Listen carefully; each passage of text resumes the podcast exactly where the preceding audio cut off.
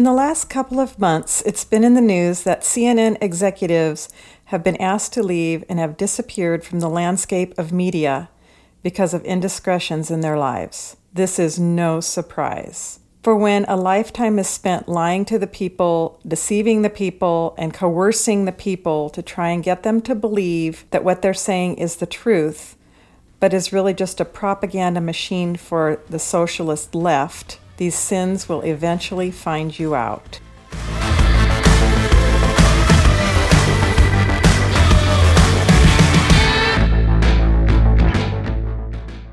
Hello, everybody, and welcome to the Tangled Angle. I'm Janis Kristiansen, and here we address the tangled angles of conservative American values given to us by the Constitution while using facts and keeping it classy.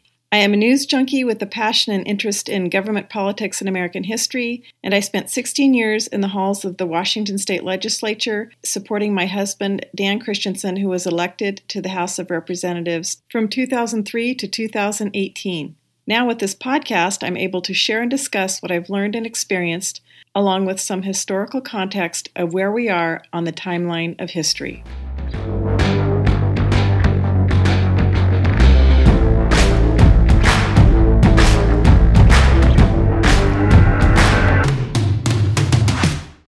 Was a girl in the 1960s and the 1970s, my parents had the TV on regularly every night for the 6 o'clock news with Walter Cronkite.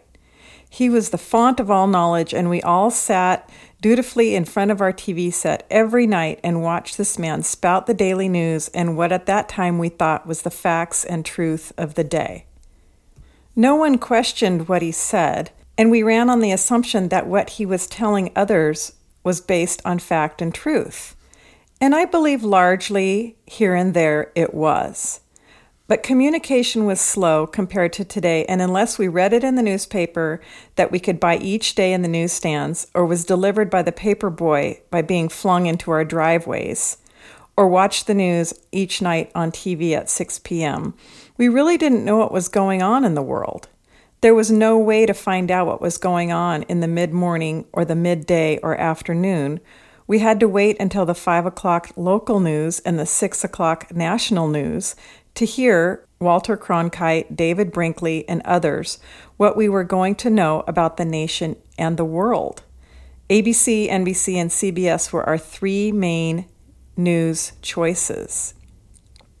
These news agencies were the only ones with cameras for images in real time and able to make short videos. I remember when my kids were young in the 90s, we got our first handheld VCR recorder that we held on our shoulders to record the childhood of our kids. The thing weighed about four pounds, and it was such a big deal that we could capture video of our children starting in the 1990s. And now each person could carry his or her own video camera. And this was amazing progress to us here in America. At that time, when our kids were young, it was an argument between VHS and beta and which type of format would be went out and carried through to the day. And the VHS won out. For going further along on the weekends, my husband and I would go down to Blockbuster Video or some of the locally owned video rental stores and rent VHS tapes, which soon became DVDs to watch the movies that had come out. And this was huge progress because we didn't have to pay the extravagant $6 per person to go to the movie theater.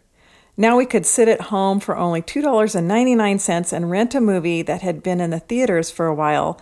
And we waited for a few months or up to a year until the movie came out after it would leave the theaters and be available to be rented on VHS or on DVDs. So every Friday night, we could sit and watch a movie that we had rented and make popcorn. And this was life in the 1990s and early 2000s. Eventually, handheld cameras that could record the family videos were getting smaller and smaller, and we were able to record more and more video of our families and more and more content, more and more hours. And during this time, my husband was the first elected to office in the early 2000s, and I would take a video camera to the piano recitals and Christmas concerts and sporting events and other classroom activity that my husband was missing because he was away in the legislature so he could see it, so he could see what our kids were doing. And there was no such thing as texting him at this time to let him know what was going on in our day or a day in the life at home. I mean, gosh, I sound old, but this was less than 20 years ago. Then in 2007, the world changed and the iPhone really exploded on the scene. This was the first year of the iPhone really becoming huge, accessible to every person, and now the iPhone was so much more than a phone. When I got my first cell phone, before that, it, the thing was as big as a brick and battery lasted about an hour. But now by 2007, the iPhone not only put a phone in every person's hand, but it's really a computer. It was a, it's also a camera, it's a video camera, and now each person's hand had access to the World Wide Web. When they first called it the World Wide Web, you would type in www. you know, put in the web address.com. We were amazed that we could actually see the world through the World Wide Web. When I was a young mom and the local grocery store near our house was offering for each $25 purchase at the grocery store, you could get one volume of a 25 volume set of Funk and Wagnalls encyclopedias. And I was so proud and happy when, after grocery shopping for more than a year, I had gotten the complete set of encyclopedias to be displayed in our home after our first child was born. And we would be the family that would have access to so much information because we had an encyclopedia set in our home. This was about 1988 or 1989. We wouldn't have to go to the local library to look things up that we wanted to know or borrow books we wanted to read. We could now have this beautiful encyclopedia set in our own home. And if we wanted to know anything about many histories of the world and about our nation, we simply looked it up in the encyclopedia. And I held on to that silly encyclopedia set for years. And then, probably about 10 years later, I went to the Seattle Home Show in the Seattle Kingdome. And the encyclopedia booth that was at the home show that year was offering the encyclopedia set at a reduced rate. And they had put the entire encyclopedia set on a few DVDs. This was huge. I couldn't just believe they could fit an entire 25 volume set of an encyclopedia on a couple of DVDs. So I bought the DVDs and I took them home and I put them into my desktop computer. And in full color, it told me about so many things of the world, and I was amazed. And this was only, gosh, 25 years ago, 23 years ago, a very short time ago. Well, all this time, and it's really hard to chart when all this was happening because it began to happen at such a quick speed. But Walter Cronkite retired and other news anchors came on, and now because of the World Wide Web, many blogs began to pop up of different news stories that you could read, and we didn't have to rely on ABC, NBC, and CBS anymore. We could read the news from many different angles, from many different people, and from many different parts of the world. We didn't have to wait till six o'clock and the evening news. We could do it any time of the day or night. We could watch the news, read the news, and see what was going on in the world morning, noon, and night. There was no longer any need to trust just one news agency to give us the news. It happened so slowly and gradually during this time, but we began to see the slant that these mainstream news networks had given us. We began to see the single lens at which Walter Cronkite and others fed us the news, the single channel, the single viewpoint, the single perspective, at which ABC, NBC, and CBS fed America. And we began to realize that there was a whole lot more going on out there than one man, one news agency could tell us. And we began to realize how slanted Walter Cronkite was and how left he was. He was the weeknight anchorman for the CBS Evening News for 19 years. And during the 1960s and 1970s, he was often cited as the most trusted man in America after being so named in, a, in an opinion poll during that time. But this is how CBS News and the others helped usher in the leftist propaganda that we were all fed during the 1960s and 1970s. And it wasn't till 15, 20 years later when we had alternative news sources and something to compare it to. Once the World Wide Web opened up, and it's hard to exactly pin down when this began to happen and when our nation started to drift from the Constitution towards leftism, but it was a slow drift through those years. And we began to realize there's a whole lot more going on out there than one man or one news agency could tell us. Through the 1960s and 1970s, when these news agencies were reporting to us, the Vietnam War was raging. The Vietnam War protests were happening across the country. Martin Luther King Jr. was assassinated. The first man landed on the moon. And the Boeing 747 made its first commercial passenger trip to London. I mean, the world was opening up quickly. Now, when the World Wide Web started to come into play, we realized that these trusted news agencies that we thought were telling us the truth based on facts was really giving us a leftist viewpoint because they had the monopoly on cameras, on video equipment, on microphones in which to record and broadcast what was happening in, in the world. Then in the mid to late 2000s and then 2011, 2012, along in there, there was a huge explosion of bloggers, news and opinion websites, alternative news sources, and amazing videos. Early on, it was the Drudge Report that we all went to, and Rush Limbaugh was starting to his radio career in the 1970s. And interestingly enough, in the 1970s, Rush at one point was f- actually fired for being too controversial as a news commentator because he was breaking out of the box. He was breaking out of the leftist narrative. And by 1988, his Rush Limbaugh show became nationally syndicated out of New York City by the, interestingly enough, ABC Radio Network. And it really became a main staple for the news because it was so different than everything else we were hearing in the mainstream media and his show really gained traction as a radio show, giving us an alternative view of the news. And then more of us began to realize that the mainstream media of the 60s and 70s and 80s was really the leftist machine that pumped into American life an ideological anti constitutional viewpoint, driving the nation leftward and driving us away from the Constitution and driving us towards socialism and communism. But we didn't realize this early on because on the six o'clock news, we just trusted what they said. We had nothing else to compare it to. So, yes, when the World Wide Web was ushered in the, in the 2000s, many people didn't like it because along with it came a lot of you know trivia and mindless mind numbing things and a lot of garbage a lot of time wasting stuff to look at and all sorts of silliness and distractions and so on. But along with this came, with the World Wide Web, the ability to find the truth and to say the truth. Now, almost everybody holds a video camera, almost everybody has a microphone, and anyone can have a website or a YouTube channel, a Rumble channel, and a podcast. We are now drowning in information in our country, and so much of it is pointless garbage and just pointless dribble.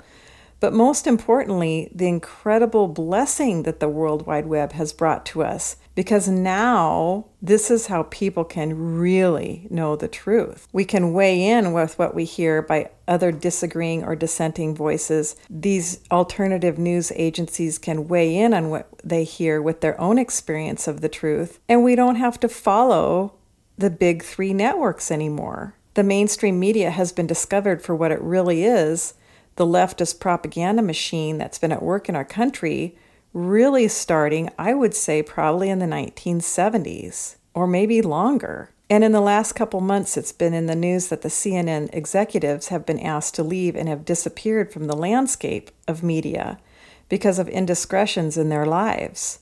This is no surprise. As I said at the beginning of this podcast, when you spend a lifetime lying to the people you're eventually going to be found out for what you truly are because there's so many alternative news sources out there. We have something to compare it to. It's no surprise these people have been found out. We're a sum total of our lifestyle choices and the daily, hourly choices that each one of us is making in our lives is no surprise that those who are the hardest left are now ending their careers in disgrace. Which brings me to my point. The mainstream media is dying because there are thousands of reputable, truth telling news groups out there, and both using the written word on the internet and the spoken word through blogs and podcasts and videos on many platforms. And now anyone can buy a microphone and a camera and have a platform to say whatever they want to say. And if someone would have told me when I was a young girl, you know, when I was out feeding the chickens and taking care of the rabbits and mowing the lawn on our rural acreage in Pierce County in the 1970s, that I would one day have a podcast to be able to speak to literally anyone around the world so easily and cheaply, I would not have believed them. But more than that, I wouldn't not even be able to understand or conceive what they were saying to me. I could have never conceived of this. I would have had no idea what was being said and no way to comprehend it. You know, the World Wide Web and podcasts, what? The ordinary citizen can say anything? because the family telephone that hung on our kitchen wall would now have to be held in my hand and it would have a little screen like it act like a TV screening and this device would allow me to see images from around the world and that I could talk to anyone in the world cheaply and instantly that I have my own computer that I could hold a movie camera in my hand this was all completely inconceivable when I was a girl. So, yeah, I think the mainstream media is on its dying breath. Thank the Lord. These propagators and spreaders of audible pollution, I'll call it, have taken our country down a very dark road for 60 years. The universities have trained our children to hate America, and the media has taught us so many lies. How are we going to unravel it all to get to the truth? Well, I tried to cover that in podcast number 11 titled, Where Do You Get Your News and How Do You Know It's the Truth? And I think there's a lot of excellent news sources today where you can find the truth, and many good podcasts where you can get truthful information from the truth tellers in our nation. I tried to get some accurate figures on this because I was really curious about how the World Wide Web has really affected us as a country. Some of the statistics I found is that there's estimated over 600 million blogs in the world. And as of 2022, there are more than 51 million YouTube channels out there. There are at least 2.7 million podcasts and 125.7 million podcast episodes in the world. This is mind blowing. There are 56 million active accounts on Twitter and there are 330 million monthly active users and 145 million daily users on Twitter.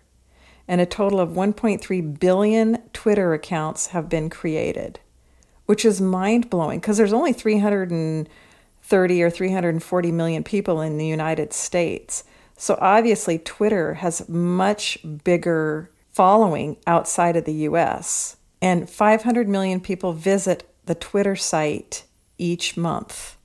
And then I turn to the iPhone, and Apple says this was according to their first quarter 2021 earnings data that there are now over 1 billion iPhones in active use on the globe and 1.6 billion Apple devices in active use overall. So obviously, Apple's business, the United States of America, is a very small part of their business. So I'd like to add a bit of commentary here that lately in the news, Joe Rogan has been in the news because Spotify has removed some of his episodes, and what he said on his podcast with Dr. Peter McCullough and Dr. Malone have really been earth shattering when it comes to the COVID virus. And Twitter has recently gotten rid of a lot of Twitter users' followers, and Facebook has censored people and kicked them off the platform, and many other platforms have been created. And there's been a really big concern about media censorship and